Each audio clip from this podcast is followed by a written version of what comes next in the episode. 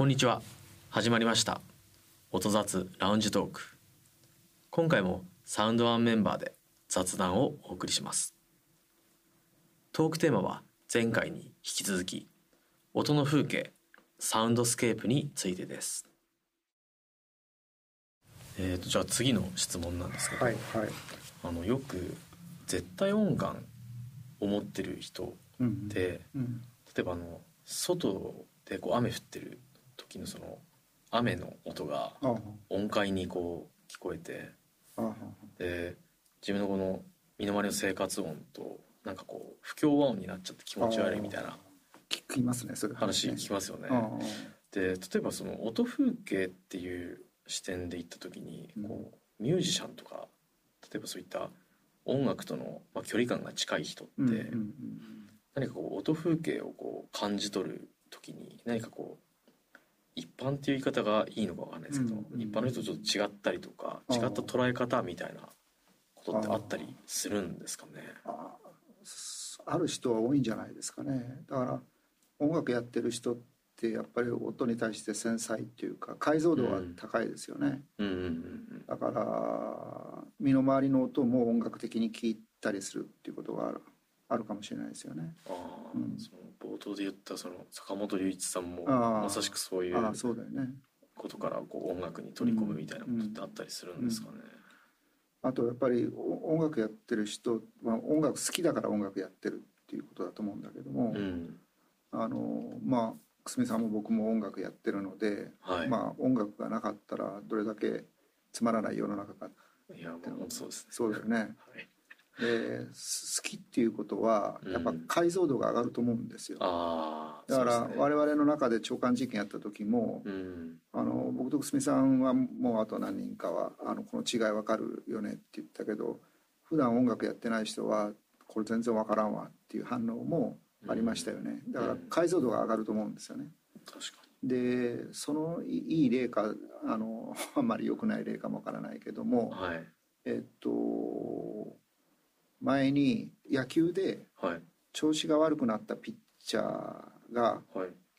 そのな最近なかなか勝てないみたいなこうインタビューをしててうんうんでもう好きな人はもうその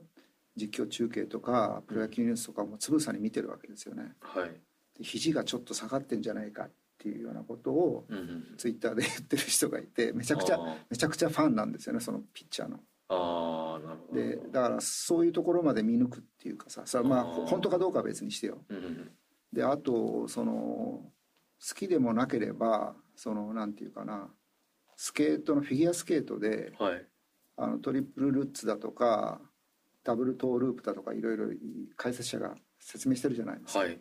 あれ2回転か3回転かって好きな人はもうすぐ見たら分かるしルッツかトーループかなんてもうすぐ分かるわけだけども、はいそれまあ好き好きじゃないからそれちゃんと分かってないとは思うんだけども2回転か3回転かさえも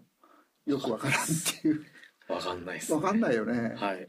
らそういう解像度なんですよ。うーん。だから好きっていうことは解像度が上がるっていうことなんでそうですね。音楽をやってる人はみんな音楽が好きだしやっぱ音も好きだと思うんだよね。うーん。だそこの解像度が上がるっていうことはそのノイズに対してもあの感度は高いだろうし、うん。ノイズに対する解像度っていうかあの感じ方っていうのも繊細なんじゃないかなっていうふうに思うけど。そうですよね、うん。きっとよくそのスタジオとか、うん。まあ、海外のスタジオとか国内のスタジオとかスタジオなりのこの特徴とかもこう、理解してるという意味では、うんうん。まあ、その場で鳴った音に対しての感度がまあ高いっていう、うん。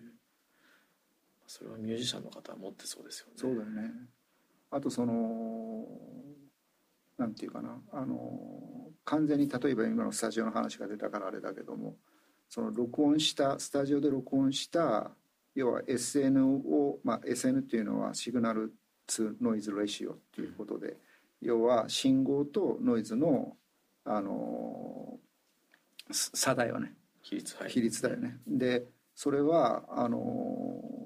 それがいいほどノイズが入ってなくうん。まあ、あのピュアな音楽っていうふうに言えるんだけども、はい。でもその例えばライブの会場だとか、うん。ライブだと観客の声が入ったりとか、はい。まあ、絶妙なタイミングで口笛が吹かれたりとか、うん。イエーイという声が入ったりとかっていうのが、まあ、音楽と一体化してるじゃないですか。そうですよね、うん確かに。あれあれってあ、まあ、言ってみればノイズなわけだけども、うんうんあれはまあ音楽の一つの音風景だよね、うん。うんライブ音風景っていうそうですね、うんうん。結構 YouTube でライブの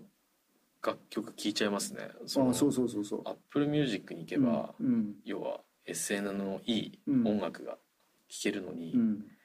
ライブの方が見てて楽しいよね、はい。YouTube 結構あのなんですかリバーブ効いたうん。あの演奏とか、うんあとその手拍子とか、うんまあ、こうビジュアルの情報も相まってですけど、うんうんやっぱああいうのを見てる方が楽しくはなり,、うん。ますよね。そうそうそう。だからいかにそういう背景音っていうか、あの背景音とうまくこう演奏する音がうん。こう調和してるかっていうところが、なるほど。あの要はピュアな音楽に対してもう一つのなんていうか良さを表現する手段なんじゃないかなっていう。ああなるほど。うん。確かに音楽のエフェクトでも空間系と言われるようなものが多いっていう意味では、は空間によってこう出る音色みたいなものいに対しては、うんミュージシャンの方って感度はやっぱ高そうでもありますよね。うんうん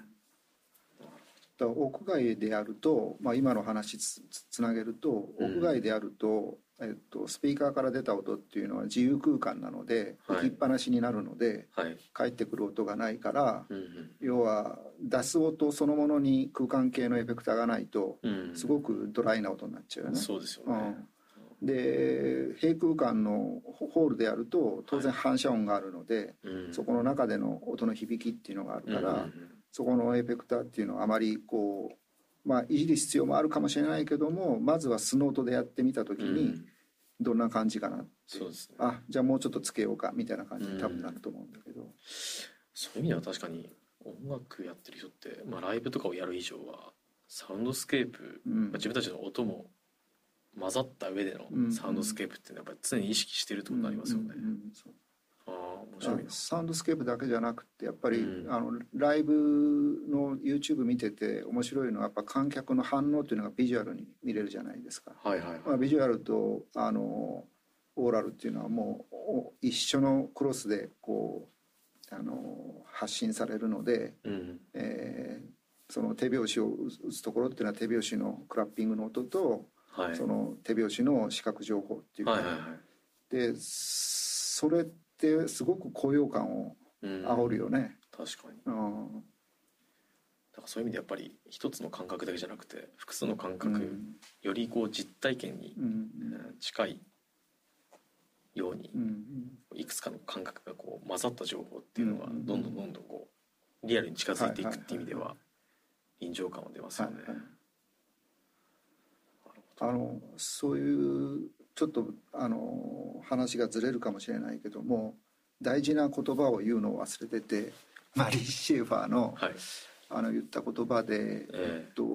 一番なんかあのなんていうかな世の中が変わってもえうん。変わらずコンセプトとしてはこの言葉ってあるよなと思うのが几帳音っていう。基調音？几帳どういう字を？音几帳音ってのはあのベースの基調あ基本の基にあの調子の調だよね。あで基調音っていうのはうん。要は、えーっと例えば、えー道路沿いにあの音を取ると道路交通騒音がずっとしてるわけですよね。あはい。でもちろんその道路沿いだとするとそのあの道端を歩いてる人の声も入ったりとかするわけだけども、うん。そこの基調音っていうのは道路交通騒音になるわけですよ。あで鉄道沿いだと鉄道騒音が、えーて騒音と言っちゃいけないかもしれないけども、ーうんうん。あの鉄道の音が基調音になるし、ああそういうか。うん、工場の近くだと工場の稼働してる音が基調音になるっていう。うーん。で要はその基調音そのものがあの、まあ、人にとって優しいものじゃないとうんうん。やっぱりあの、まあ、今はもう WHO であの蛍光影響なんていうのがもう具体的に何デシベル以上年間浴びると疾患の確率がこれだけ上がりますっていうことがもうデータで示されて、はい。えーまあ、そのためにあの例えば社外騒音なんていうのも規制が設けられて、これ以上1台ごとに出しちゃいけないだとか、タイヤの単体規制みたいなのまであったりするんだけども、えっと、ちょっと話が だいぶ横の方にずれていったけども要は基調音っていう考え方っていうのはすごくどどういう時代においても重要かなと思ってて、えっと、その世界の調律の鳥越先生が訳した本の中に、えっと、1970年ぐらいだと思うんだけども、えー、70年ぐらいの統計データがあって、はい、各都市の、はい、えっと、どういうノイズがクレームになったかっていうね。であってでやっぱりパリとかロンドンとかニューヨークは、えーと、交通騒音がすごくやっぱりあのクレームになってるんですよ。あそうで日本は多分ね建設工事騒音だったかな。でミュンヘンはね、えっと、レストランというか商業施設からの音がクレームになってで南アフリカのヨハネスヨハネスバーグヨハネスバーグは動物の鳴き声がクレームになってだからそれがまあある意味都市の基調音な,、うん、なんかそんなイメージが受けました、はい、でそれって時代を経るごとにこう多分変わっていくと思うんですよね。例えばコロナの時ってコロナの時ってのはすごくイレギュラーだけども、うん、あの完全にロックダウンして道路騒音もえー、っとね 10dB ぐらい下がったのかなまあもちろんロジスティクスでトラックとか走ってるだろうから、うんそんなには減らないので、えっと、10dB ぐらい下がってるっていうデータが出てたりしたんだけども、それってやっぱり一気にこの基調音が変わるわけですよね。そうです、あその道路骨騒音が 10dB 下がるってことは他の音がこう目立ってくるわけだから。あなるほど。だからまあコロナっていうのはイレギュラーだけども長い時間軸で見た時に都市がどういう基調音でこう変遷してきたかっていうのはすごくなんかあの都市の一つの変化のあの指標っていうかあのある側面を説明してる量になるんじゃないかなっていう気がするけどね。文化とかもあそうそう例えば馬の蹄の音が多い時代もあれば。だ昔はロローマなんて4世紀ぐらいだからあの新しい時代のローマだけどもローマ帝国だけども、うん、その時代にもすでにアイミッションエミッションっていう概念がイミシオエミシオだったかな。ってイタリア語で、はい。えっと、エミッションっていうのは音を音の放射、まあ、音だけではなくて匂いだとかね、はい、あの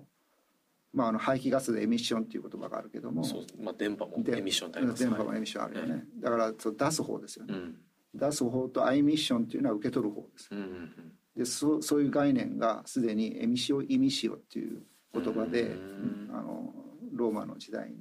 すでに騒音問題として定義されてた。でそその時の一番大きな音はさっきの馬の蹄じゃないけどもあの馬車が石畳の上を走ると。で馬車のその あの硬いタイヤではない木だとか鉄だとか、でそういうもので石畳を走るからもう相当な甚大な騒音だったっていう話だよね。でも面白いのは、えっと、音って要は蓄音機ができた時からエジソンが蓄音機を発明した時から記録できるようになったわけだけども、まあ、もっと時代が手前になってテープレコーダーができた時から録音っていうのが普通になったわけだけども、それより前は要は文章で記述するしかないわけだよね。音って保存できないから。そうですね、うん、だから写真はもっとだいぶ前にあの日本でいうと江戸時代の後半ぐらいからも写真が残ってたりするけども、うん、あのその前は絵絵で残せるわけじゃないですか。はいはいはい、でも音は記述するしかないわけですそうですよね。うん、まあつまり言語化するしかない。言語化するしかない。はい、だからそのローマの時代の4世紀ぐらいのローマの時代に、その甚大な騒音があったっていうことも、うんうん、あのエミシオエミシオっていう受け取る音と出す音の関係性をそこでちゃんと文章として残ってるものがあるわけだけどもでも音として残せないからね。そうですよね、うん、いやこの後の質問でも思ってたんですけどその音ってやっぱりこうそういった録音する技術がない場合は、うん、文章でこう書くしかないわけじゃないですか。その音風景も時代によって、例えば小説の表現一つ、こう描写のされ方が違うとか、そういうと今言ってたのはこう時代によって何かこう音風景の捉え方とかってうん変わったりしてたのかなっていうところを質問したかったんですけど、それはあの環境が変わればうん。当然昔のその車がない時代うんとかの,、あの音風景とうん。その近代になって車が、あのしかも道路が舗装されてうん。高速道路ができて新幹線が走ってみたいな、まあ、うんいろんなそのインフラが充実してくるとともにあのいろんな騒音が出現してきたわけだけども、はい。まあ、自然はどんどんどんどんその田舎の方に追いやられていったわけだよね。うん。だからし自然の生態系っていうのも当然変わってるだろうけども、うん。まあ、一番大きく変わったのは都市の音環境っていうのがうん。大きく変わってきてうんだから作家でも、まあ、いろんなあの作家が俳句で一番有名なのは松尾芭蕉が音の俳人っていうんだっけ？あの俳句を書く人、はいはい。えーっていうもう句の中の3分の1ぐらい音の音にああそうなんですか、うんっていうえことを聞いたことがあるけども。あとはえっと村上春樹がすごくやっぱりあの彼はもうすごいレコードのコレクション持ってて音楽の知見が、おお音楽の評論家みたいな。あそうなんですか、うんうんすごいんだよね。だからあの村上春樹も僕も何冊かあの好きで読むんだけど、うん。えーっと結構あのう海辺のカフカなんかははい。いろんなその音に関する表現が出てきてで僕は一番好きなのがね、その海辺のカフカの一節で、はい。ちゃんと覚えてるかどうかあれなんだけどもえーっとあのカフカっていうのは少年なんですよ。うん。少年で中学生ぐらいかな中学か高校生ぐらいかな、それで、えっとお母さんと若い時に別れてるんだよね。うん。で、えっとたまたまそのカフカがお父さんに反発したのかなちょっと忘れちゃったんだけど家を出て旅をして四国にたどり着くんだけどうん。四国の高松で図書館に住み込むんですよ。うん図書館に住み込んだ時にその図書館を作った人がお母さんだったっていうあのことなんだけどお母さんが多分佐伯さんっていう人だったと思うんだけど、はい。その佐伯さんに要はあの恋してしまうわけですよ。自分の母親に。あそれはその図書館を通して、うん。この図書館を作った人うん、に恋をしたっていう、ああそうそうそうそうそれで、えっと、図書館にあのの一室をはい。自分の、あの寝泊まりする場所に、えっと、大島さんって言ったかな？大島さんっていう図書館を管理する人がいて、うん。でその人はえっとえーっ